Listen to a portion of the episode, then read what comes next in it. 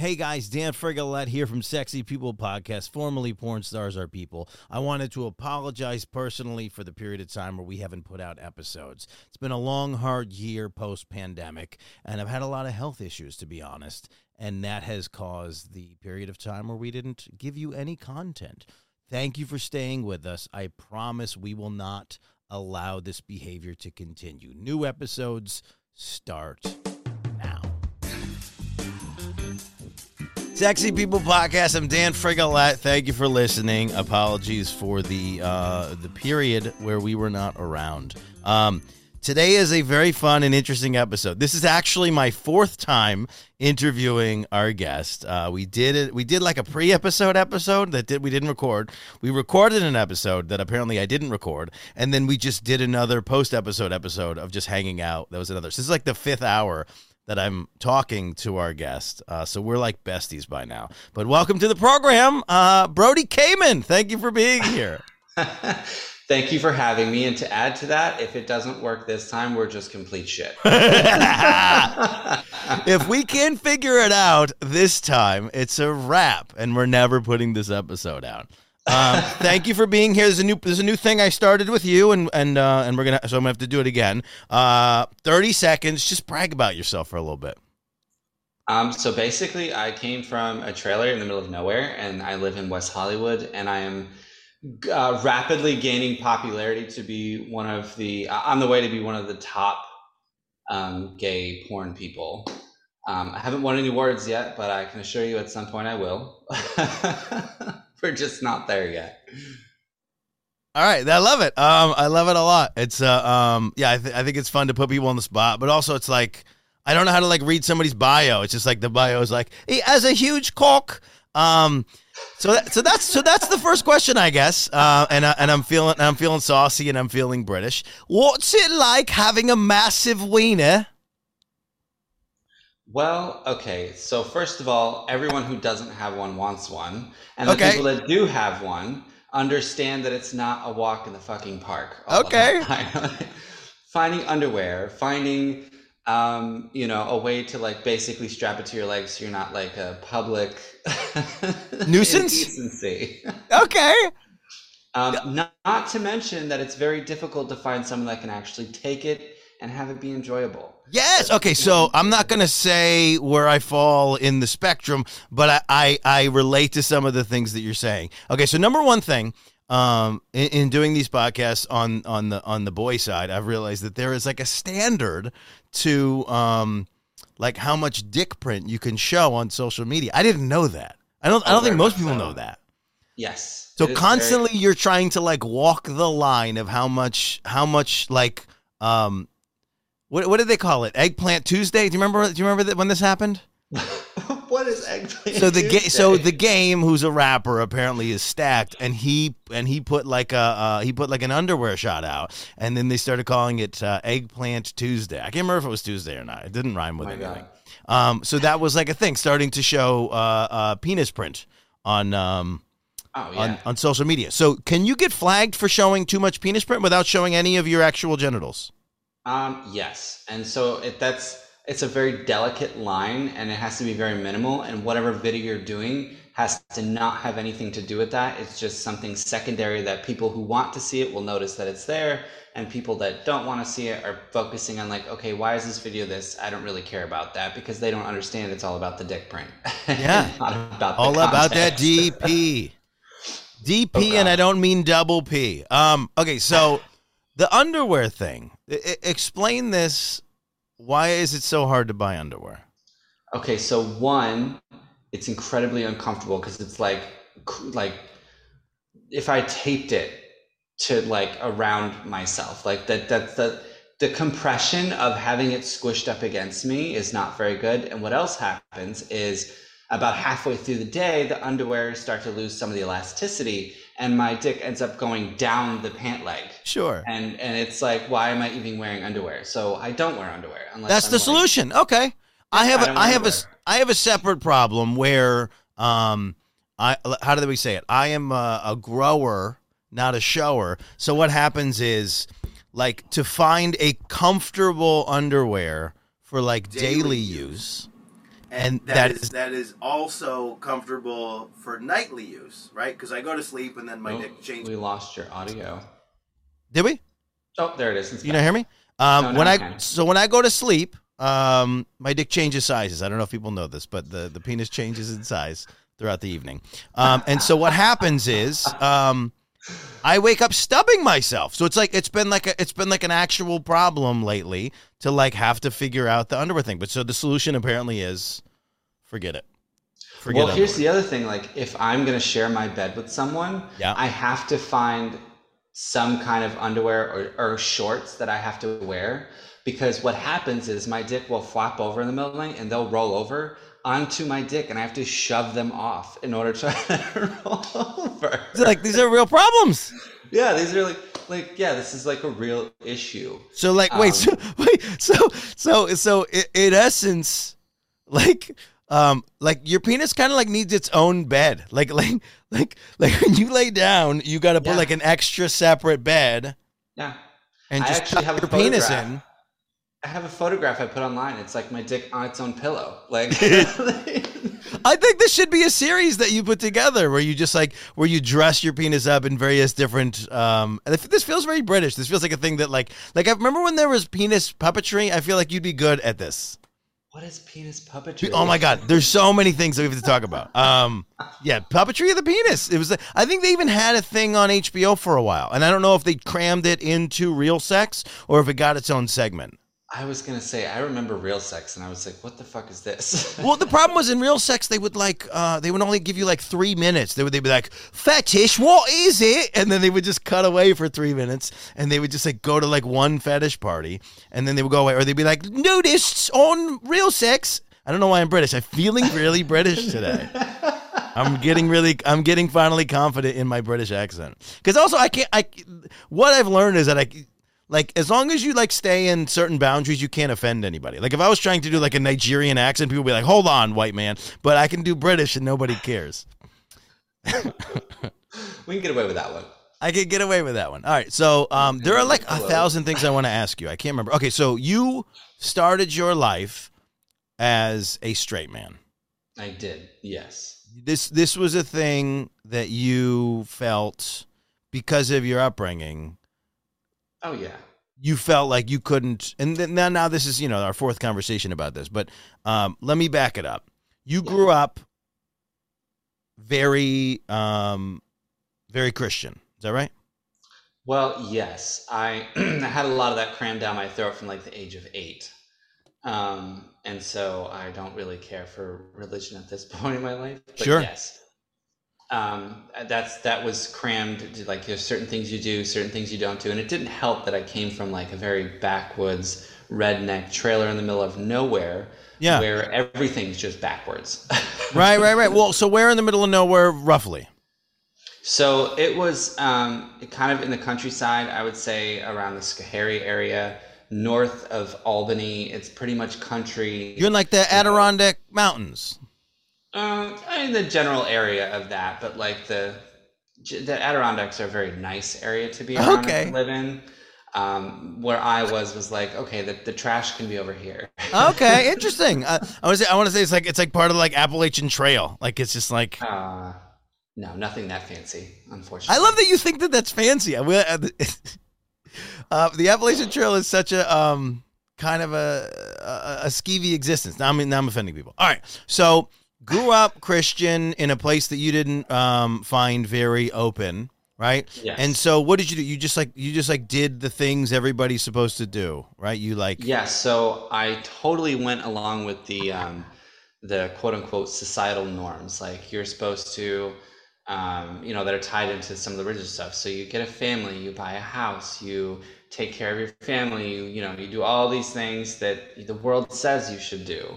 Right. Um, and while I was doing that, and I'm like, okay, this is what I'm doing. This will make me feel right. This is all that. If I do everything right the way I'm supposed to, I'm gonna feel great. Um, and that was completely opposite of what really happened. I felt miserable. I hated my life. so Um, I guess here's my question. I don't have any experience of of like having an instinct and having a feeling that someone is telling me is is wrong or what do you feel when you're a kid? Do you feel impure? Do you feel like um like unnatural? like and what do you tell yourself when you're having these feelings? Obviously like sexuality is something that's with you your whole life, so it's like Yeah. how does that narrative go in your in your own head? Um, I had a lot of shame around it. Yeah. Um, I kept it very hidden. Even, I mean, I was, I started being, um, I don't want to say sexually active, but I was very well aware of like sex from a very young age. Um, you know, I was masturbating at a very young age, and so there was shame even in that. So Yeah. so yeah, like it was shameful to do that. It was shameful that I was so young doing that, and no one could really. No, my my parents were not prepared for that. Were They you getting like were you getting caught? A lot? caught with? No, I didn't get caught masturbating. Not that I remember. I don't think Blocked it out. would be like, you know. Um, my stepmom said she caught me once, but I don't remember. I think she's just full of shit. Oh. But you know, and that was when I was like 14, though. That was a totally different time. Yeah. What well, this is weird. What was your first um what was your first like masturbatory technique? Cuz the thing I didn't realize like Okay, so nobody like tells you like like there's no like like at some point you you like you like see that thing, you know, like the the like the jerky offy like motion and you're like, Yeah. "Oh, that's a thing." But like you don't start there as a human creature. So what was your first Um, so I'm glad you mentioned that because I thought the way I started was just like, wow, I did everything so backwards, and then you know, Sure. four or five years later, I'm like, oh, this is supposed to how it's worked. Right. All yeah. Well, we're Um, always looking for. Even now, I'm 40. I'm still looking for ways to streamline it, and it changes every couple of years. You know what I mean? What I use, how I do it, it changes. Um, so uh, basically, what I didn't do the jerking off motion. I just Yeah. took the top of my hand and I just like did one of these and just rubbed the tip of my dick like on my balls or whatever I could like On the leg. bottom? It was mostly my leg. On the bottom. Yeah, just like that's all it took for me. And then I realized I was like, oh, I could do it this other way. This It's like is a so much sweeping motion. yeah, just like a little Call like the, like back and forth. like the str- like the street sweeper. Just yeah, street sweeper, exactly So, right. so I would I would hump my hands, like on a flat Oh, surface. okay. That was Well, my move. But like, so like, I was too dumb. I was too dumb and horny even from like a young age. So I was like nine and like humping my hands in the living room as if like nobody would notice. And my cousin caught me once, and I was like, "Oh no, it's like it's from my back. I got a bad back." And I'm nine. I don't know why I have this. Oh yeah, it's, uh, I like became like a 50 year old man. Yeah, I got a bad back. You know, he's like, "What are you doing?" And I was like, "Oh, it's just it's a it's an exercise my doctor gave me." And even he knew at nine. He's like, "No, you're humping yourself Oh my on God. my on my floor. Please stop." That is hilarious. Oh so, what was God. the moment that you saw or that you figured out that the, the what the the the agreed upon motion? Let's say. I think it's when I started. So I had my first computer with Windows ME, Yes. like wow. Rent a Center. You're younger than me. Yeah, I. Well, maybe I don't Yeah, know. yeah, yeah, yeah, yeah, yeah. I'm, I'm, I just, I'm gonna be. Cl- I was, I am pre Windows. ME. Oh, I remember Windows ninety eight too. I mean, I can remember as far as back as MS DOS. Okay, uh, fine, and fine, Atari. fine. You know, I, so I'm familiar. so you got Windows familiar. ME from Rent a Center.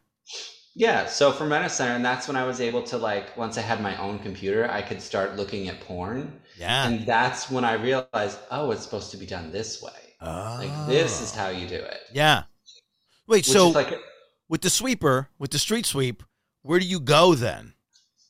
you just you just rub it until you come, Like, And you just let it, and you let it rip, just, just hands free, let it rip, yeah, you just let it go. and you let it just hands free. and then it just yeah, yeah. You don't have to direct it, nothing. Yeah, that makes oh, sense. Oh man. That makes sense. Yeah. Now, so, now, yeah, now I always want to direct it. I always want to like point it at stuff. Oh well, yeah, it's more fun. Get a little bullseye. Yeah, yeah. And I and I and mine's got distance. All right, we digress. well, that's good. Um, that's good. a lot of yeah. Um, I Um, don't really have distance. It just flies everywhere. Like Does it really? like mess. like a like- um, like a like a like a. What was I gonna say? Like a. Like a um like a hose under pressure, you know, like when you touch the hose and just like it just goes everywhere. Well, well, yeah. Well, I also have a curve to Yeah. my dick, so it Oh. doesn't like. So when I'm doing this, it's just like it's just flying everywhere. Is your like- curve is your curve related to your behavior? Do you think you put the curve in? I may have done that by how I jerked off. I'm not right? really sure. So then that's I the question. But When you you- know what? That's the question. When you Best have a curve, do you align with the curve, or do you, or like, like, or, or do yeah, like, like, are you? What came first, the chicken or the egg? Right? Like, what came first, the I really curve don't know. But I can tell you, once I hit high school and Yeah. I realized that my dick had a curve, I was so upset. I thought my dick was broken and no one would want me. Fast right? forward to what I'm doing now, and it's like it's the cornerstone of what I do. Does everybody want the curve? Yeah, I mean, it's it hits a spot that people are like no one has ever done that before. And I'm like, Oh, I know, like I get that. That's kind Yeah. of like what I do. that's that's what I do. yeah, it's just what I do. It's what I do. okay, so a lot of shame, trying to figure it out, street sweeping uh, on the wiener. Um, so, so now during this whole process, and again, I'm just trying to figure it out, like because as a straight person, nobody ever tells me in my life that like I'm not supposed to be attracted to women, right? It's just like not a thing. So I don't know what that feeling is that like you're attracted, you're you're you're masturbating, you're having thoughts and all these things, and it's like, and then someone somewhere is like, oh, by the way, don't think about that stuff. Like that's not what you're supposed to be thinking about. So how do you? So you got shame, but is there is there like a denial? Like how do you deal with that part of it? And like really, what was like? There's got to be a memory of the first time like you realize that what you're doing is wrong to someone else. If that makes sense. Um, so I've always had, I've always been shamed into it. And I swear, my mom's old enough, and I'm 37 at this point. She's still trying to pray the gay away. Really? And I'm like, yeah, no, that. So there's shame was attached to it at a very young age, and so I think that's why I denied a lot of it. And I was like, oh, if I just ignore it, it will go away. Yeah. Unfortunately, what happened was um, I would do the thing and I would come, and immediately after, I would have regret and remorse. And I was like, oh, I feel so bad about myself. And then the shame and all that stuff just stepped right in. Yeah. But I couldn't not do it. I couldn't, I mean, I could wait for long periods of time, but eventually I would need to have that. I would want that. Yeah. And so, what was your first porn you were looking at? Oh God. I mean, I feel like I was, I was, I was looking at, oh my gosh. Windows just- ME. Are you? Was it was it boy girl stuff or was it boy boy stuff? I think I would look I would look at straight porn, but what I would do is I would look at gay pictures because gay pictures wasn't as bad as the video. I see. Um, That makes sense to me. Oh, here's okay. So here's here's another good one. So I used to when I was living with my dad, I would um he had these hidden VHS tapes. And I remember one, it was straight porn where this chick is fucking Santa Claus. And I was like, this is great. You know, but I had to like make sure I rewound it to the place that it started. And like it was just so straight porn essentially was where I started. Right. Yeah. Yeah. Um. Yeah. Uh, the VHS game was hard because you're using Yes. somebody else's VHS, and most likely the spot on the tape is where they came. Most likely they did not rewind it, and so now you have to figure out how to align it. Yeah, it was that you're in the same spot. And then also like if you're borrowing like your father's, you definitely don't want to come when he came. That's Oh, weird. Yeah, I didn't even think of that actually. I was just like, oh, it's porn, and I can jerk off to it. That's I remember the first time I saw about. VHS. I, it was way too late in the game. The first time I saw VHS, and it was '80s porn, and '80s porn was totally different. yeah, wild. totally different. So, Um, so you, so you're, so you're like you're living an illusion for yourself. Like you're, you're, you're able to convince yourself that you're not watching gay porn and that you're not attracted Yeah. to men, or you know, you know the whole time.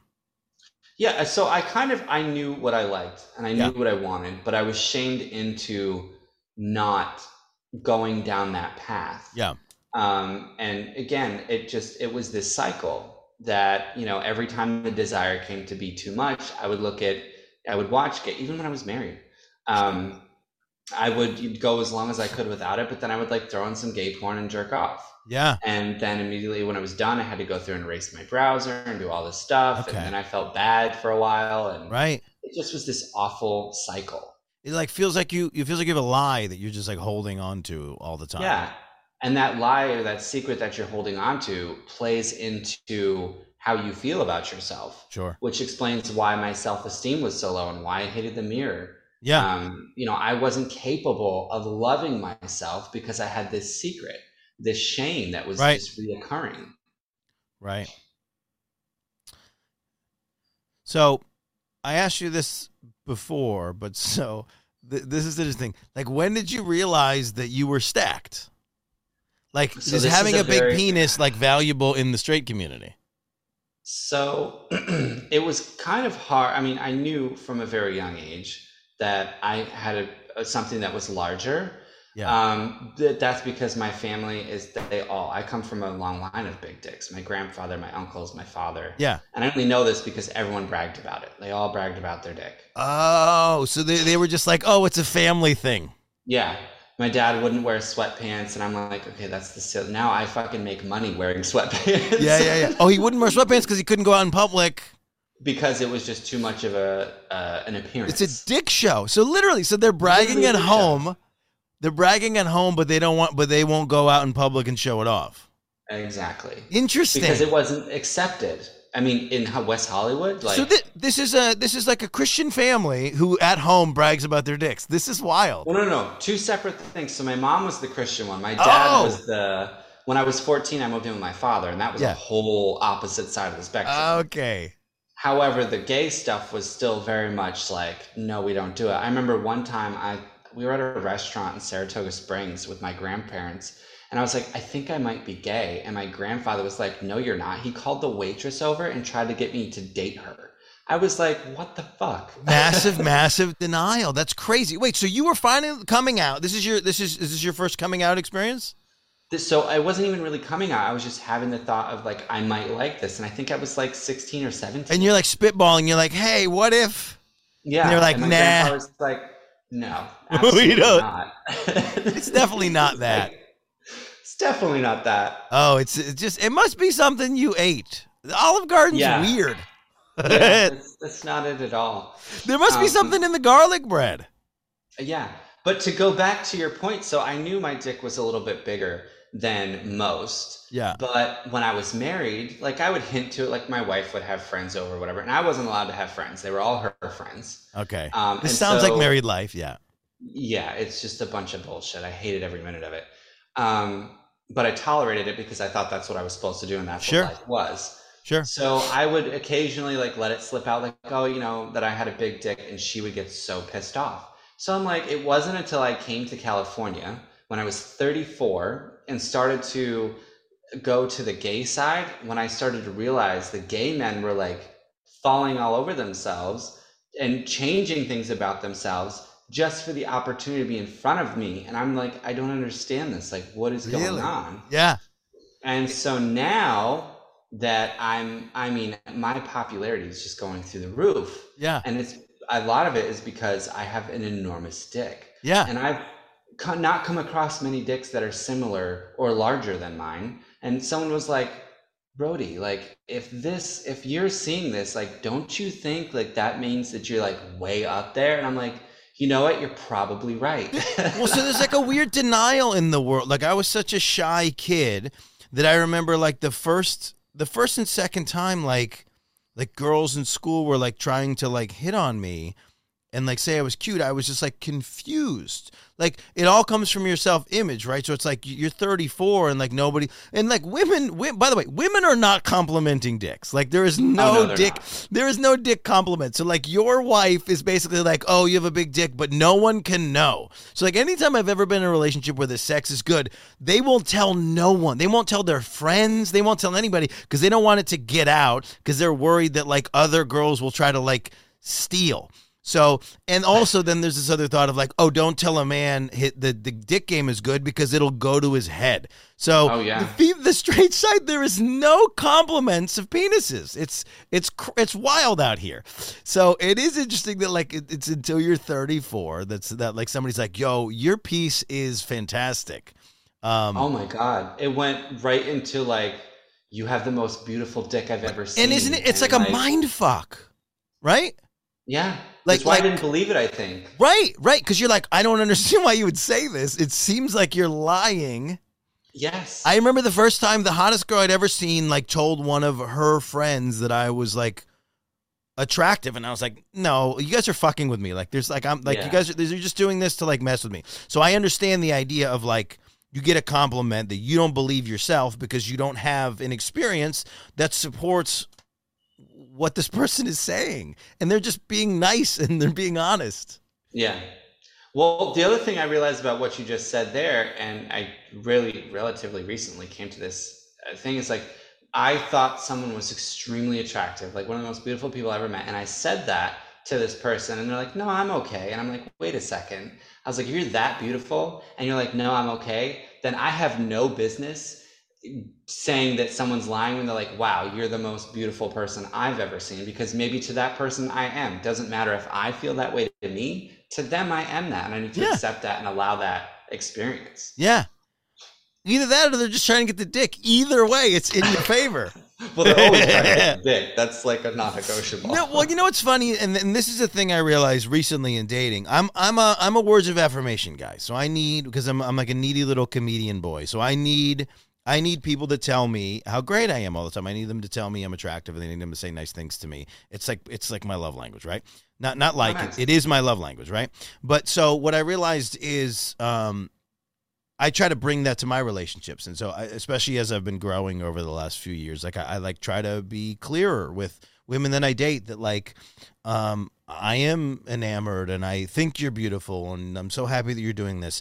And what I found is that uh, straight women are being lied to by men in a negative way, whereas Mhm. the only time I'm being lied to is when somebody is like mad at me and then they'll say something shitty about me now and then I'm like, well, that's not true. Let's let's not let's not be silly. But women are being lied to in a way that is very deceptive and it's like the, a man a man will say a positive thing to them. uh, Yeah. and then it doesn't happen to be true. They're like, baby, you're the only one.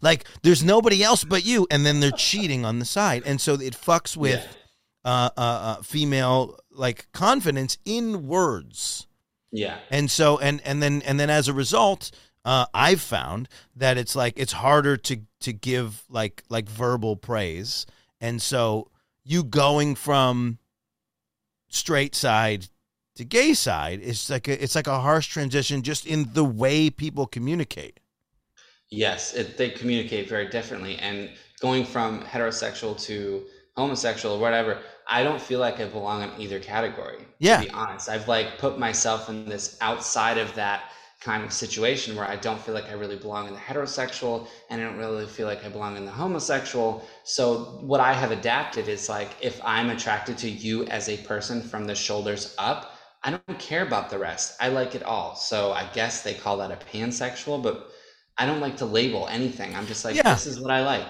This is the thing that I didn't, and I and I had a really good friend try to explain this to me uh, as I'm trying to navigate some of these these interviews when I'm I'm talking to people on on on gay porn side, or I, I've just I've just taken on boy boy, so I don't sound stupid.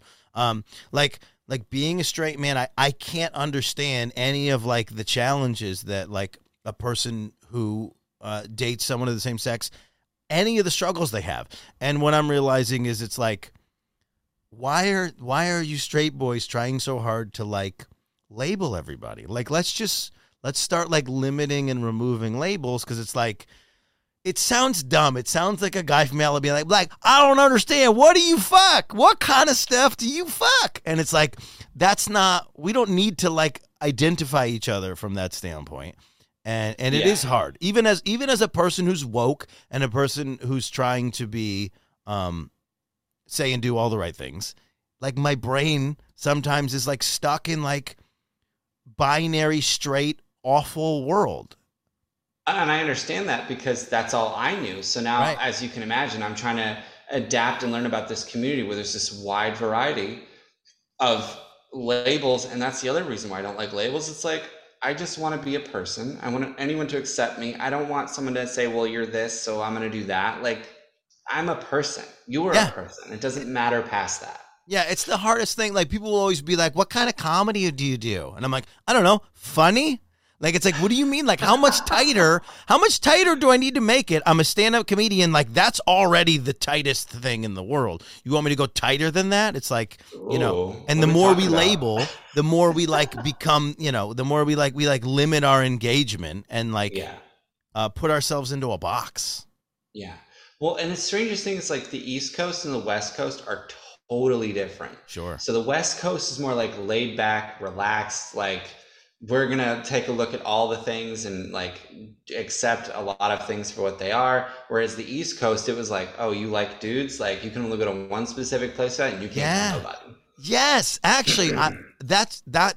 That's a good. That's a good insight, because because a little bit, and it's and it's got a little bit to do with the ocean, and it's got a little bit to do with like what we've like who we've put places, um, Mhm. like accidentally, because like you know California has just become this area where it's just like oh whatever man, Yeah. oh there's the ocean, oh it's it's nice, and then in New York it's like if you're not walking get out of my way. So it's like in new york we like need to know what's going on fast. It's like i Yeah. need my coffee now. Get out of my way. And so that that works its way into everything. It's like cool you're gay go to chelsea. Oh you like this go to fucking hell's kitchen. Oh you like that it's like and that's become kind of the the entire vibe of the east coast. Also the east coast is where people were punching each other in the face a lot until very recently Boston, New York, Philadelphia.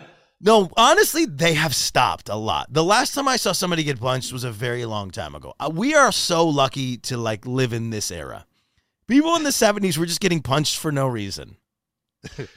They were tougher. They were er, you know, that, that Maybe. was man according Maybe, but I don't want to be punched. Like I I I I live in a in a uh, you've met me. I have enough of like an outward aggression and like villainy that like I can like walk directly up to where the fight would be and I'm like I don't have a problem with you, but like give it like fight energy and then the fight never happens. So I like I will and I like and I kind of like I like the adrenaline of getting so close to a fight and never punching or being punched. I've never been punched.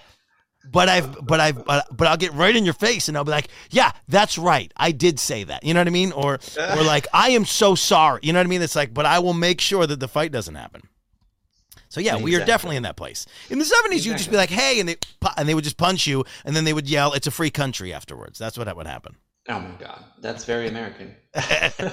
Okay, so we skipped over the whole part where you like got married, had a life, uh, had kids, got a divorce. You've accomplished so much in your life. Oh my god, I have I, for my age, I have so much more experience. You got all the things. any business having. Yeah, you've lived. You've like you've you've literally you've literally lived my dream and then and then abandoned it. Like I like have Because it was a fucking wife. nightmare. It That's wasn't a fine, dream. but like, but like, but you got to understand how many people's dream that is. Is like have kids, have a wife, have a you know all that stuff, and you did all that, and now you're and then now you're like starring in gay porn. That's also someone's dream. You're like living everyone's dream.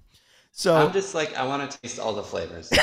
um, So- but I feel like I feel like my marriage was very predatory. To be honest, my ex-wife is ten years older than me. yeah, You know, she had two kids by two different people. Yep. And it was it was I think something where she's like, oh okay, you can have a job, you'll take care of me, and then you know she magically you know got pregnant.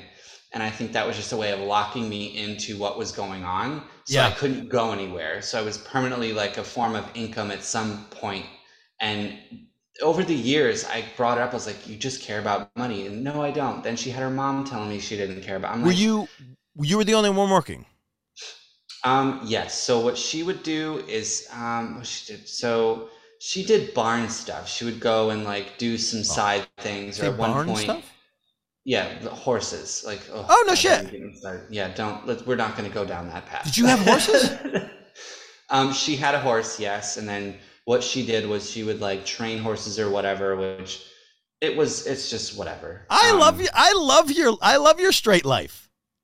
It I sounds- hated it. It sounds. I, of course, so when of course, when- you hated it, but it sounds so fun.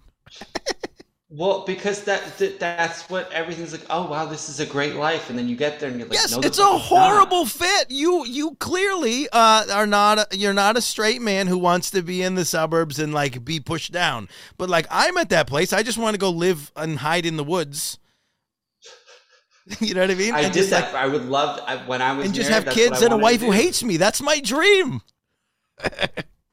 it's so funny because. again, it's so funny because your story is so much like a buddy of mine's and and and same kind of vibe it's like um anytime he would like about to be outed and we all kind of know what his Yeah. status is but he's married and he has kids and every time he's like about to be outed or like live his life she just gets pregnant again and uh, and puts him deeper and deeper into that hole. And they have six kids now, and I know for a fact that they could not afford three kids, so Yeah. they're they're in this pinch. Um, you know, and uh, and Like luckily they don't. trapped together. Yeah. Well, no, no, no. She's trapping him. She's not. She's not trapped. She um and and uh, thank God they don't listen to my podcast. But um um, but so okay. But but we skipped the part. So you're you're how old when you get married? Okay, so I met my ex-wife when I was 20 years old. So you're 20 Maybe years old. She's what? You said she was 40. What was she? So when I got married, we got married. I was 21 and she was 31, I believe. And and this is her third marriage at this point. That- well, no, she was not. This was her first marriage. She had just had kids with other people throughout her life. And So so she's her- learning from her mistakes. She gets pregnant, and then they peace, and she's like, no, no, no, no, no. Let's get the hooks in. Let's get married. Exactly you cannot right. leave. Yeah. Um, that's how I feel about it 100%. And, you know, me being this person that a lot of, you know, heterosexual or men that are hiding it think like, oh, I just have to do this is what society says, this is what I have to do so that I look good, so that people don't know the real me because there's shame and there's internalized homophobia. And at this point in my life, one of my main things that I want to take all of my success that I'm getting is I want to take that and I want to somehow write a book to be like, hey, you guys, like, I know what you're feeling, I know where you are, and I know how difficult it is. I can also tell you that to leave that situation is incredibly difficult and incredibly hard. And I've been homeless living out of my car. But you know what? To fast forward today, I don't have to hide anything. I don't have hidden shame that I can't do anything with. Like there is a life past that where you can enjoy who you are and it's not wrong. You are a person and what you like and what it doesn't make it any different than what someone else likes or dislikes. It's just what society says. And for a long time, it was shamed to be, you know, religion especially is like, oh, you can't be gay. It's very shamed. But then you turn around, you have all these religious people banging their altar boys, and it's like, well, wait a second here. Like, what is happening? Why, why is all this? You know, it's like the more you can shame it and hide it, the better it is. And it's like Well, I don't, yeah, it, I don't believe in that. it does seem like the older I get, the more I realize the louder somebody's yelling about something, the Yeah, less true it is. exactly. You know, And I can like, tell you, being out here in LA, the more perfect someone looks, the more fucked up they are. but and the more but, money they have, the more fucked up. but whose fault is that? But it's so whose fault? That's society's fault, right? Like that's the that's the environment's fault, right? So like now that you're a hot piece of ginger ass with a huge cock, aren't you like isn't isn't the reinforcement that you get kind of mind fucking you? Like it's like you're like, oh, I'm a hot piece of ass. I can do whatever I want. Like you can see where if if you were if you were 11 and everybody treated you the way that they treat you now, and then you did 40 years doing that, you could see why you would feel a certain way, right? So we like Yeah. we like make fun of attractive people because they're vapid and or whatever, but it's like there are certain elements of their personality that they might not have had to develop because they haven't had the struggles of Yeah. being ugly at some point. We were ugly as kids. Like Oh, at least we thought we were. We thought we were ugly. And so that's why we're great. You know what I mean? And so it's like if if ever if your whole life is like constant reinforcement, you're like, "Oh, I'm perfect the way that I am." So there's faults with everything. Mhm. right? Oh yeah. So it's like you're fucked up if you think that you were ugly as a child, and you're fucked Oh, up yeah. if you think that you were beautiful as a child. There's nothing in society that will happen that will make you a a, a, a well adjusted, engaged person. Everything's fucking us up. Exactly. I completely agree. And I think part of the reason why it's taken me so long to like, when people tell me I'm beautiful, to actually let myself believe that is from a very young age. Being a ginger, I was bullied mercilessly. Yeah. I was treated like garbage. I was ugly. I was all of these things that I then became to believe. And now I'm undoing all of those years and years. And even when I was married, I was like, I'm ugly and I'm this and I'm that. And part of that was due to that shame and that thing I was hiding. It, it made me feel ugly on the inside. So how could I be not ugly on the outside? So uh, here's a weird question. So me growing up, I think the the thing like bullies wanted to impart on men and and other men, uh, adult men on young men is like this masculinity piece, right? Oh, yeah. Um, and so like they always want to question your masculinity. And and as a child, you know, depending on how your life goes or how you develop or what your like puberty situation is or what your height ends up being, all of these things fuck with you. You just like as a child, you just want to become the biggest and strongest man with the biggest cock, right? And so it's like how did it affect you to be picked on and bullied even knowing you were stacked? Well, I mean, again, I was almost ashamed of it because in high school I would hide books when I would, you know, random boners. You can't hide that. So I would just put books in front of me so that nobody could see it because I Yeah. was there was I was just ashamed of it. Um, which is completely ludicrous Right. to think back now. Like I should have been having the time of my fucking life. It's so funny. And in your head, in your head, you're like, in your head, like I should have just walked around with a boner in high Yeah. school. That would have been Just let better. it fly. Like I would have had a lot more. That would have been better. oh, that's so funny. Yeah, Um, definitely would have like life would have been much different. But you know, but that's the thing is like when you take you know the shame and uh, and not you know that toxic masculinity of don't cry and don't show emotion and you add those two things together and it's Ugh. like in reality vulnerability and shame are are things. And the more you can become comfortable and remove that shame the happier you're going to be.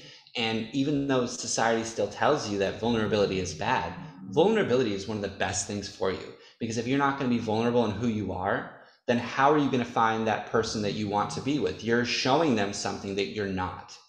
You're giving off something that you're not so it takes more courage to be vulnerable than it does to live by a society of be masculine and don't cry and do all like it, it's just toxic I it's could, toxic I could not agree with you more. I, I find dating to be one of the hardest things on the planet because the person that you're dating is trying so hard to like represent some thing in their head that they think would be desirable and and not Yeah. taking the time to just be themselves and it's like you know the the longer you know somebody the more you start to like realize what the things that they're like trying to project are and and Yeah. you know and it's like it's nobody's fault like, like i said it's like no matter what you do you're going to be fucked up so it's like whatever Oh, yeah. things i think i'm supposed to be projecting um, is like my shit that i have to deal with in therapy right um, but you know each of us has like a different thing and the problem is whenever you like try to be more or less of something that you are you know in a sense as I, I i think everybody's a catfish to a certain extent that's what i think is Oh, funny yeah. like, Yeah, like if you're on the uh, yeah, internet and you're saying things that aren't true about yourself, you're a catfish, regardless of whether or not you're using, a, you know, a different picture or not. Yeah. And to be clear, not to take a step back, but like the end of my marriage didn't have any anything to do with my sexuality. It was just I got to a point where there was something really important to me and she basically told me to fuck off about it and I was like, "Oh, okay, well then fuck you." And I literally asked for a divorce on our 12-year anniversary on our date night. Our 12 years, I was like, well, then fine. I want a divorce. And she's like, you know what? That's probably best. And then as soon as court came up, she was like, oh no, he left me. And I was like, oh, you bitch. Yeah, just I, I I love I love like like I love the idea of that moment. It's just like everything just like, like oh like this is the last straw, and it's like sometimes sometimes you've come so far. Oh, this happened to me actually. I had come so far in changing aspects of myself, and there was just one little thing, and I like and I and I like took it in, and I was like, oh, oh, this whole thing. I've come way too far changing who I am and to get to here and realize that this is the last straw. So what was your last straw? And then I'll share mine. So my last straw was like, you know, so my daughter was, I think she was like 11 or 12 at the time. And my stepson was in the teenage years and, you know, he was getting into the whole smoking weed thing. And so I didn't want that in the house around my, my daughter. And so, Fair. um, you're you're a father. Well, yeah, yeah. And on date night, this date night, I had stopped back by the house to use the bathroom really quick. And I go into the garage and it's like, smells like weed. And she's like, well, that's not really in the house. And I was like, bitch, if you close the door to the garage, are you in the house or out the house? The, the, the house door is right there. Like, Right. I don't like go outside, go for a walk, get it away. Um, and she was like, well, I don't care. And I was You're not like, even taking "Oh." a stance against marijuana. You're just like, don't blow it in her face, basically. Yeah, like don't I don't want her around it. There's no need for that. Yeah. And so she was like, Well, I don't care. And I was like, Well, if you don't care, that's really important. So we're not gonna get anywhere for the rest of our life, that's for sure. Right. I we got we got we got seven more years raising this child in this house, and and Yeah. a major thing that I care about, you don't care about. Yeah. And that's where I was like, That's it, I'm done. Like I've I'm just done. I, that I mean, and that's where the last straw thing comes from. It's like a weird, um, like idiom or or whatever it might be, and but it really is. It's just like sometimes it's just that tiny little grain of salt, and it changes everything, and you're literally like, uh, uh that's it. I, But you know, I've my because of that one little grain of salt, I've had so many incredible experiences. When I left my ex-wife and I had my own apartment, like I did shit that's like, well, it was risky. So this married couple was like, all right, meet us at this place. We're gonna put you in the car. We're gonna go to the kitty community. We're gonna pull into the driveway with no lights on because it's the South and everybody's in everyone else's business. I need you to duck and run into the garage Right. and go up the stairs and go to the left. And I'm like, all right, I'm gonna die tonight, but all right, let's see where this goes. yeah. And think- it was think- one of the coolest experiences in my life, though. What's funny is this woman comes out of the bathroom and she's just like the biggest smile on her face, and I'm like, oh, okay, cool, it's good. What's funny is I think every man, every no, let's say every person with a penis has put themselves in a situation where they're like, I could die tonight, but oh yeah, I'm probably gonna come, so it's worth it. There's something wrong with having a So penis, right? And it's just It's like, so right. listen, like I was in a situation once where I was like, I was like, I was in, I, I won't even say where I was. I'm in, I'm in the, I'm in the the part of the country that isn't anywhere near oceans, and and I'm and I'm somewhere, and I and I just like I had this epiphany that like, um, I don't understand the complexity of another person's jealousy. Um, even outside of a relationship, right? And so I, in my head, I was like, somebody could just like somebody could come visit right now and be so upset, and I could be dead, and that still would be worth it. I still would do this. Oh yeah, because when this turns on, this turns off. It's it's crazy, right? And then But also, that be- much is true, regardless. yeah, of and then also, and when you is. and when you have blood flow to your dick, not only are you making bad decisions, you like you like think you can get out of anything. You like literally think you're like you're like Superman. oh yeah, You're like, You no, no, I can just fly out. Con yourself into anything. Yeah, you're like, I can come. Her ex husband can come home, and I can still fly out the window, no problem. As Oh, long as. I get, as long as I get my nut. Oh yeah, exactly. Um, and that's just kind of how it is for us guys. So, what kind of content are you putting out? Would you will you will you do boy girl content, or you're all boy boy content, or you're solo So content? I What do you? I strongly look at the analytics of what my demographic it appeals to, and Nerd most alert. of it is yeah. Well, uh, these social media outlets offer so many analytics about everything that you can you can actually learn some stuff about yourself Sure. based off of what's going on there. Yeah. So um, Teach me I don't your ways. necessarily. I don't even know how to like really get into it. Um, but the long and the short is like I'm my demographic is mostly men. Yeah. So I cater more to men. However, I recently discovered that women love gay porn, and I'm like, well, okay, how do I tap into that market? Like, If you love, if you love see? dick, you want to see Yeah, dick. you- Sure. Yeah, I mean, dick is dick. Um, and then for me, like I'm sought out because I'm I'm a fetish. I'm tall. I have big feet. I'm extra pale. Um, I'm ginger, and Yeah. I have a giant dick. So I meet a bunch of different niches, which help me be successful in Yeah. what I'm doing. But I have to realize what they are and play into them. I'm just thinking of the. I'm just thinking of the SEO that that, that gets to you. It's just like it's just like almost almost any keyword phrase gets to you somehow.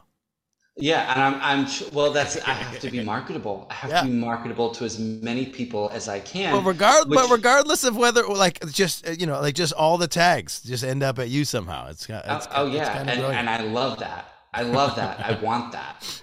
Um, you know, but I also have to keep that separation between my online persona and myself as a person. And while Yeah. I take the best things that I enjoy as me, I apply them to Brody.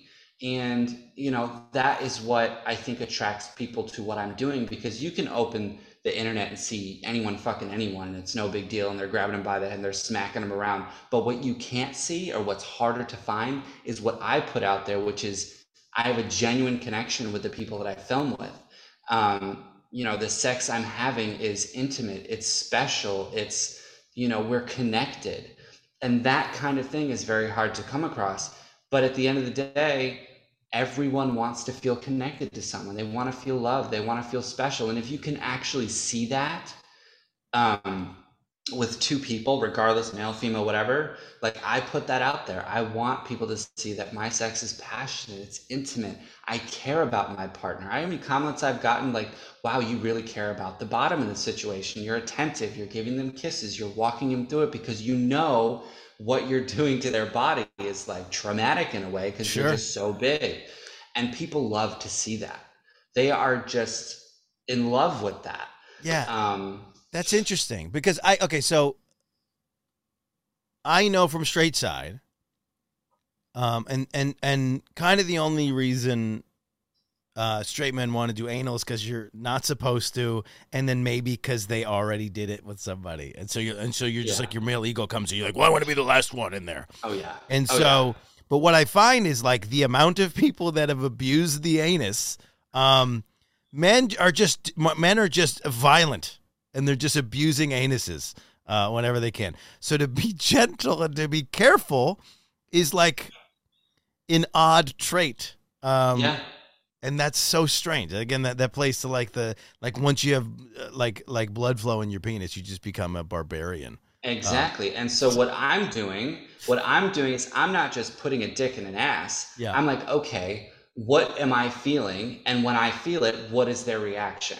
Yeah. And so that allows me to be even more connected because I'm not just putting my dick in saying, yes, this is for me, or yes, I'm going to pound you because I think that's what you want.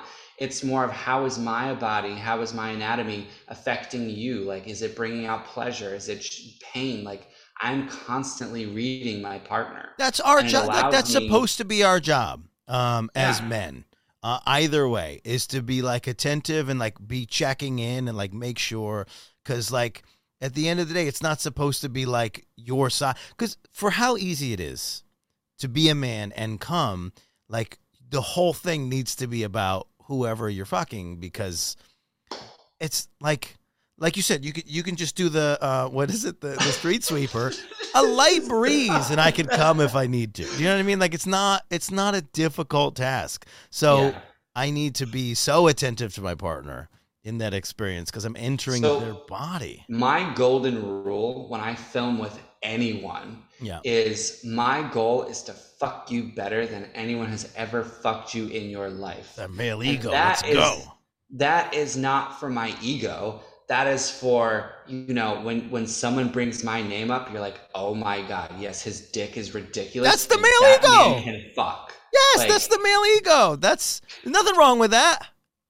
Nothing wrong Well, it also that. it's good for business. It's good for business because these guys are telling their other friends, and they're like, "Oh yeah, I want to film with that person because they're a Absolutely. great person and they know what they're doing." Yeah, I don't want somebody to say, "Oh, Frigolette is fun to hang out with." I want them to say, "Frigolette crushed on stage." That's all that matters in the field. Uh, that's Yeah. that's what you want it to be. That's important. Uh, But you and it's the can't crush it if you're not paying attention to your other Right. partner or to your partner Right. or to your audience. You have Right. to be in tune. Sure, sure. So that's interesting. So so it's, so you have to walk the line of like pleasing your partner, um, being true to yourself, and then giving the world the content that they want. Yes. Um, So that's an that's an interesting thing to. It's like but I never do anything I wouldn't normally do in my personal life. Okay. I'm not going to do things just because I think people want to see it. They're going to watch me because they're enjoying what I'm doing. How do you walk the line for now? You're getting some fame. You, you know, I, I- think we, we both are, are aware of of of how um how much your persona's out there and the Brody stuff. You, you know, you you want to separate Brody from from you, um, but now that you're out there, and you know, uh, are there experiences where people um like want to fuck Brody? Um, And you oh, want- mean and you wanna- me get fucked? I don't get fucked. Whatever, but like they want to fuck. Brody. No, you don't knock it. Fuck. Somebody wants to fuck me, they fuck me, I fuck them, whatever. It's all one thing, right? So, like, are there experiences when they want to fuck Brody and and and you want them to fuck you, and there's a difference? No, because I'm I'm at this at the core. I'm I'm who I am. And But if you're just not filming- what I'm doing. But if you're not filming, somebody I'm recognizes you. if you're not filming, you somebody recognizes you. It's a personal life experience, but they know they know your work. Yeah. Is- Does it get does it get hairy? So there is. So I have fucked my fans before. I mean, why wouldn't I? Men fuck their Some of the fans. most It's like a, beautiful men are like, "Hey," and I'm like, "Hey." it's a thing we do. We fuck our fans. I don't know why. It's a thing we do. It's just. I know, try so hard not to fuck about it. fans. Not that I have any. but- So, the one thing I will do is I will um, I will have that sexual interaction, and then I will ask them. I'm like, okay, so now you know who I am and what I do. How does that compare to what you think of me uh, online? And Right. a lot of the times, it's not it's not too different. I'm Yeah. still, um, or they'll be like, wow, you're you're a lot more attentive and soft and kind and you know the sex is not just pounding and aggression it's like very intimate and very caring Yeah. whereas online people want to see you just plow shit they want to see the biggest dick going to the smallest want to see you plow shit. Yeah just plow stuff away just plow away So funny. So, um, we're in a place in time. You entered the business where OnlyFans was like the number one thing for people to make an income on their own, right? oh yeah Um, do you find that OnlyFans is is the best place to put your content, um, or do you find that um, you know a good mix of OnlyFans, self content, customs, and then doing like mainstream, like uh, what do they call it now? Um, studio work? studio. Yeah. Yeah, so that's a great question because OnlyFans has helped me an incredible amount with being able to have a platform. Yeah. There are many other platforms, but I started out with OnlyFans because that was the most well known. Um, they have made it very, very difficult to put out the kind of content. Like you have to be very specific. It can't be outdoors. You can't be peeing. You can't can't be too aggressive. You Is that right? Yeah, there's like so many restrictions now. Oh, I didn't know that. So like you can put something on OnlyFans and then it gets flagged like it like Instagram. Yep. I didn't know that. Flagged. Yeah. So what are the flags? You do it, Outdoors. Why is it outdoors? Because you're, you're technically breaking a law. I, I don't know. I maybe they feel like you're breaking the law, and they're just like, well, whatever. But at the end of the day, like if you're gonna have a company like that and you're gonna want to sell it eventually, you don't want to have that porn stuff associated with it. You want This to is the problem, yeah. Your investors and things like that. Well, this is the problem, right? Is, is that OnlyFans, OnlyFans at the end of the day is a business, and and unfortunately, sex work is still not recognized federally. So if you make money openly from sex work, you cannot put it in a bank. And so when Yeah. OnlyFans is, is is going for investors, right? They can't, they cannot get that funding because of this. But um, the problem is they should be on the forefront of like lobbying and like using like I know people that are making 80 grand a month on OnlyFans. So like the like that means that that just from that one person uh OnlyFans is what are they getting? They get 20%? Twenty thousand dollars. Well, it's it's it's um twenty percent of that eighty thousand dollars. Twenty percent, right? So then, so they're making I don't know what uh, sixteen thousand dollars a month from that one, yeah. and that's one person. So they have enough money to be in a position where they can lobby, and that's what they should be doing, not doing this other thing, which is like shutting off last September because they said we're not going to allow uh, Oh, yeah. explicit content anymore. You got to understand your base, and it's weird for them to try and uh, turn their back on it, but to not not be too political. So uh, you need to be aware as a as a person in this business that that that kind of thing can happen, and you need to have like your eggs in multiple baskets, and you need to own your content so that you can redistribute it wherever is the next like big fad thing. and I am very cautious about that. So to your point of studio work, so the last week, last week was the first time I've done studio work. No period shit. in my career. No shit. Yeah. How'd it feel? feel? Um, so it was, it was, it was fine for the most part. It's, it's you know six hours of, you know, being in a situation where it's like, all right, whatever. Um, so it can be a little bit taxing. By the end of the day, I was exhausted, but I'm I open that door to see what what it does for me for publicity because I know I have all the parts and pieces that people want to see. I just need to be in front of those people. Sure. So this was a test run. This was like, okay, let's see how this performs. Yes, I got money for the performance up front, but okay, am I going to make even more on the back end because Right. people are going to know who I am? Right. Well, this is my favorite thing as a porn consumer is whatever platform, whatever channel I use, when there's like a newbie, I get so excited. And it's like it's that it's that like male um, like imperialistic, like like um, like conquer aspect. It's like, oh my god, I've never seen her before. Yeah. She's brand new. Like, um, you know, it's just it's this it's this dumb male thing where we're like, oh, we have to fuck something new and different. Um, so Yeah. you, uh, you know, putting yourself in with other audiences is going to bring you, I'm sure, plenty of new um, and and fun um, money. Did doing studio porn at all make you feel like like a star in a different way? It's like there's like a crew and they're like holding lights and cameras and like is that does that is that is there a No. diff- it's a different experience than just like self filming, right? It is a different experience. Um, you know, I caught myself trying not to laugh a few times because Really? porn and those things are just so like the storylines are hilarious. Right. I- so I didn't know- are. I've watched porn my entire existence because of the secrecy in silence. I have no idea what anyone's saying ever. And I've recently oh, Right. started watching and listening. And sometimes it'll th- throw me off my whole game. Okay, so let me ask you something. Have you gotten to the point in porn where you're like, "Oh my god, I love that couch. Oh my god, I wonder that that bed is amazing." Like, So like looking at the background, you're like, really? What's funny wow, is that's a great house. So the only time I had that experience was I went to one of the porn conventions uh, for the podcast, and they put me in the VR thing and so put the VR on. oh my god. And I guess VR somebody was I guess somebody was gonna walk in and like masturbate or whatever. But I put the VR on and I started looking around the room, and I Oh, was yeah. like, oh damn, yeah, like that's the only time I've had that experience.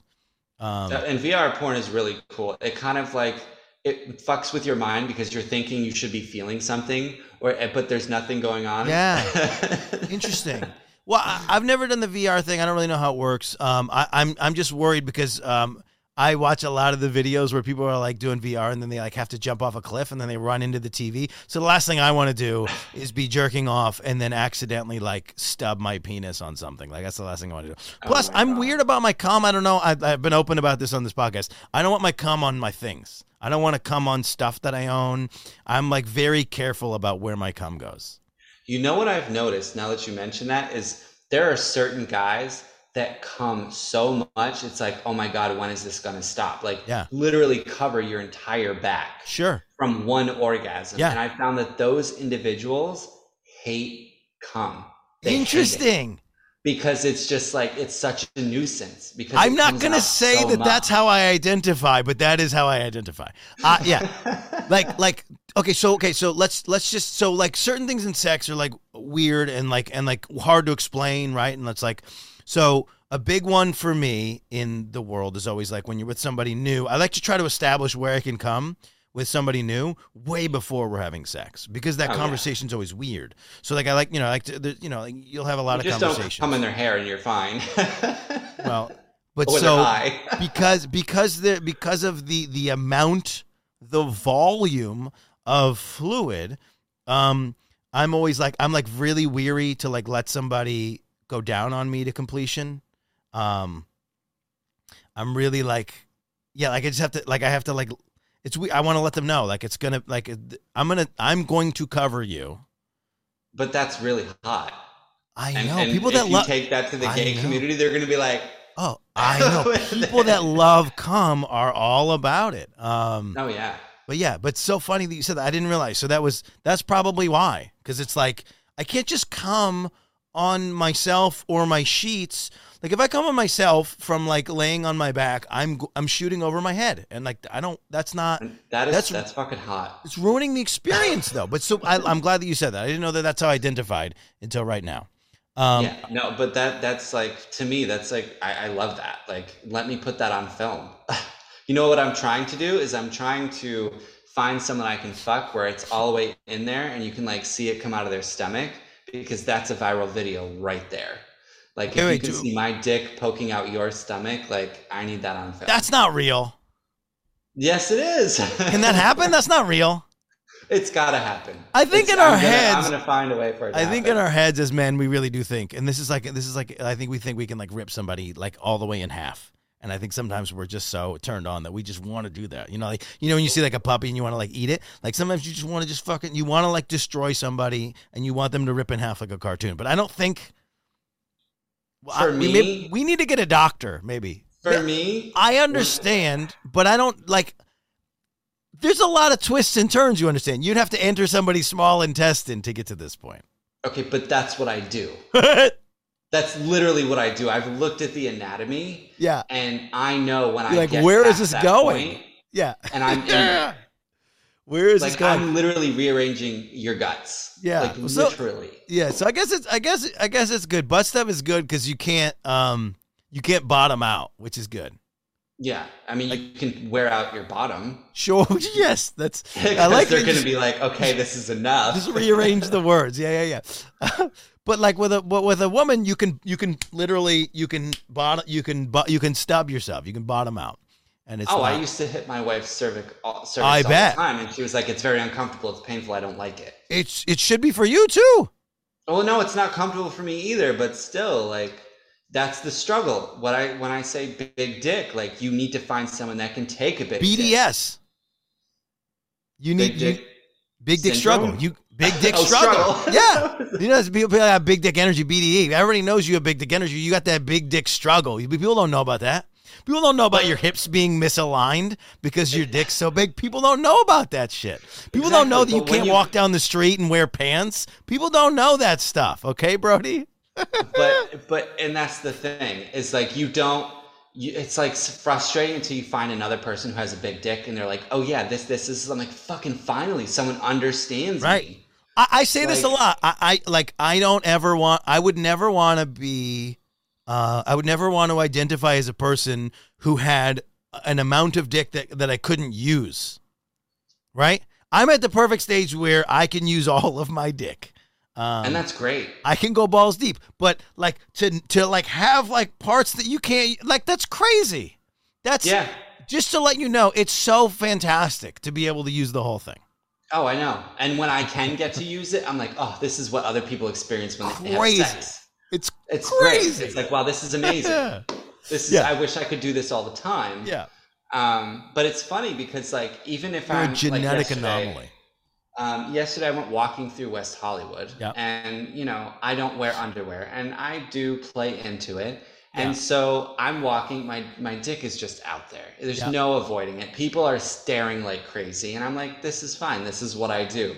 And I just so happened to walk by one bar, and someone was like, "Oh my God, Brody, I follow you on Instagram and Twitter," and "Oh my God," and I'm like, I stop, and it's very weird for me because I'm like, I'm just me, and I have all this stuff in the back of my head, like we talked about, like growing up and the redneck stuff, and then all of a sudden now I have to be something different, and it's very different for me, and I love my fans. I, to be honest, I was like, all right, cool because they could see it through my pants. So I was like, all right, cool. I told them about a contest I'm having early to make them feel special. And then I was like, hey, if you want to see it, I'll like pull my pants open. You can like take a peek down there. And they sure as shit did. And I, was fine. Yeah. They Real thing. see it in Do people have people ever um have people ever accused you of of, of like not having uh of, of your your dick being fake? Oh yeah, it's very rare, but they come along, and that's the. And I just love to be like, okay, cool. Here's where I measured it: length and width. Yeah. Boom.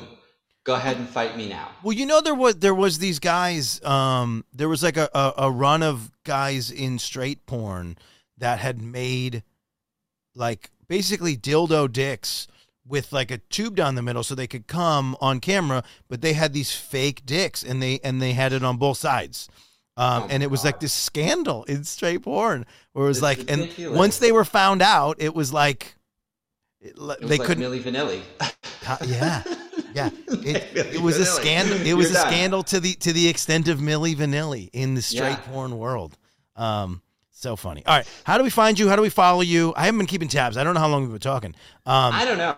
Um, but one last thing before we, we do Yeah. that, before we wrap that up, Sure. is um, your show, not mine. Part of my part of my audience and to play into what I just said about walking and called free balling Yeah. is I do that like we talked about on social media. I do do that, but in a very delicate way. Yeah. And that allows these straight men that can't search out gay porn, they can see something and Right. they can so it it you know Well, it's a um, progression. As a man, it's a progression, right? So, like when I was 14, Mariah Carey in the Honey video, just cr- crouching down and giving me a Oh little my God, I cleave—that would that would allow me to bust. So it's like it's a progression, right? And Yes. so I don't know. I, I What's your plea to anybody who's in a situation where they feel inauthentic? They know internally who they are, and there's some kind of thing stopping them. What's your plea to them to um, go be themselves, wherever that would be?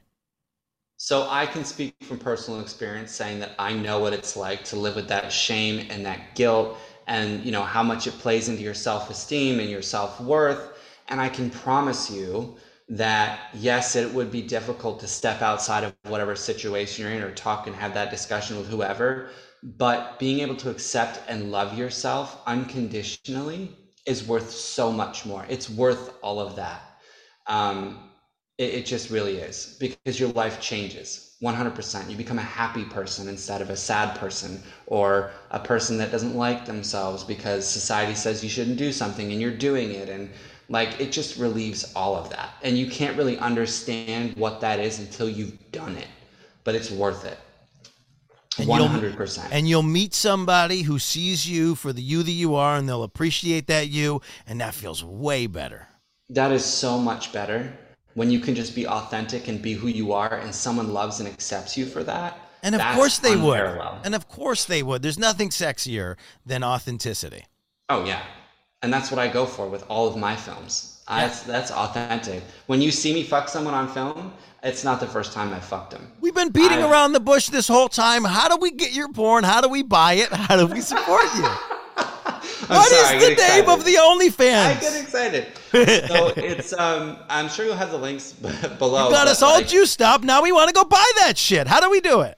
Um, so my OnlyFans is just www.onlyfans.com slash rough R O U G H underscore ginger, G I N G E R. Um, that'll take you right to it. Um, if you just search Brody Kamen in Google, it'll pop right up. You'll have all the things you need um, and be able to find all the things that you're going to want to see and that I'm going to want you to see. And where's the best place to do that? I know, I know we're worried about OnlyFans. Is OnlyFans your main place that you want people to go? Um, if you want if you want the good stuff if you want the films if you want to see what that authenticity looks like it's on onlyfans right now it's going to transition to other places and by all means i'll make sure you know how to find those places and how much is your um, subscription a month my subscription is $10 a month um, and I've so I've subscribed to other people's and I'm like, wow, this is ridiculous. But I've gotten so many comments and compliments on the material and things I'm putting out there that my retention has stayed. I'm not filtering through people, I'm keeping people. Yeah. And it's like, you know, it's it's great content. I work very hard. I don't just say like let me fuck you and throw it on film and I'll throw it up somewhere. Like I'm learning who these people are. I'm making sure there's chemistry. I'm making sure that I'm investing in what I'm doing. Like there's a lot of work. I, am going to tell you, this is the most impassioned anybody's ever been about their content, and it's been throughout the whole episode. So I believe you. Um, so get out there, follow this gentleman, like his stuff, pay for his porn. You got to understand if uh, if you're seeing porn somewhere and you did not uh, pay an amount of money, then uh, chances are that uh, your favorite performer is not getting any money from that. And why should we allow that to be the case? If you like somebody, make sure they stay in the business. Uh, oh, this yeah. is the Sexy People Podcast. Thank you so much for doing this. What is now our, our fifth hour talking. I really like talking to you. I hope we can do many more of these. Uh, there will be bonus content. Uh, the, the, the audio was trash, and that's completely my fault on the episode that we did, but I love the content of that episode. So we're going to try to release that the best way that we can uh, in, in, um, in as good of a quality as we can. Uh, if you're listening to us on a podcast, uh, if you're on iTunes, we're on the other thing, Google Play, we're everywhere podcasts are. Uh, please make sure to listen and pay attention everywhere. We're also on YouTube uh, if you want to see the the fun episode today. Uh, Brody um, entrenched in British flags. Um, for myself and for Brody Kamen, thank you guys for listening. And again, apologies on my part for um, the the void in content for a little bit of time. Uh, more explanation in future episodes. Thank you, Brody. Um, I love Thank you. Thank you I for having me. It. I appreciate it. Had a great time. And I think this would be a great way to introduce your audience back into what you're doing because I, I every time I talk to you, I'm just I have so much fun. So and, much fun. Um, I think we're gonna have to do like we're gonna have to do like a re-up like every four months. I feel like, and just keep doing oh, episodes, yeah. keep delving deeper. absolutely, absolutely. Always happy to come on. Sexy People Podcast. Uh, that's the episode. Hit that like button because you're going to do all the things that I want you to do. Please share this episode. If you enjoyed the episode, if you had a good time, give us a review. We've done a lot of things to change over the years, and some of those things were awful. So if you like what you're hearing, tell us that we're doing a good job. Send us an email, do the things, like it, check us out on Instagram, Sexy People Pod, all the places. And uh, if you like the guests, uh, give us some good comments and uh, tell us who else we should have. Thank you so much for listening. We could not do any of this without you.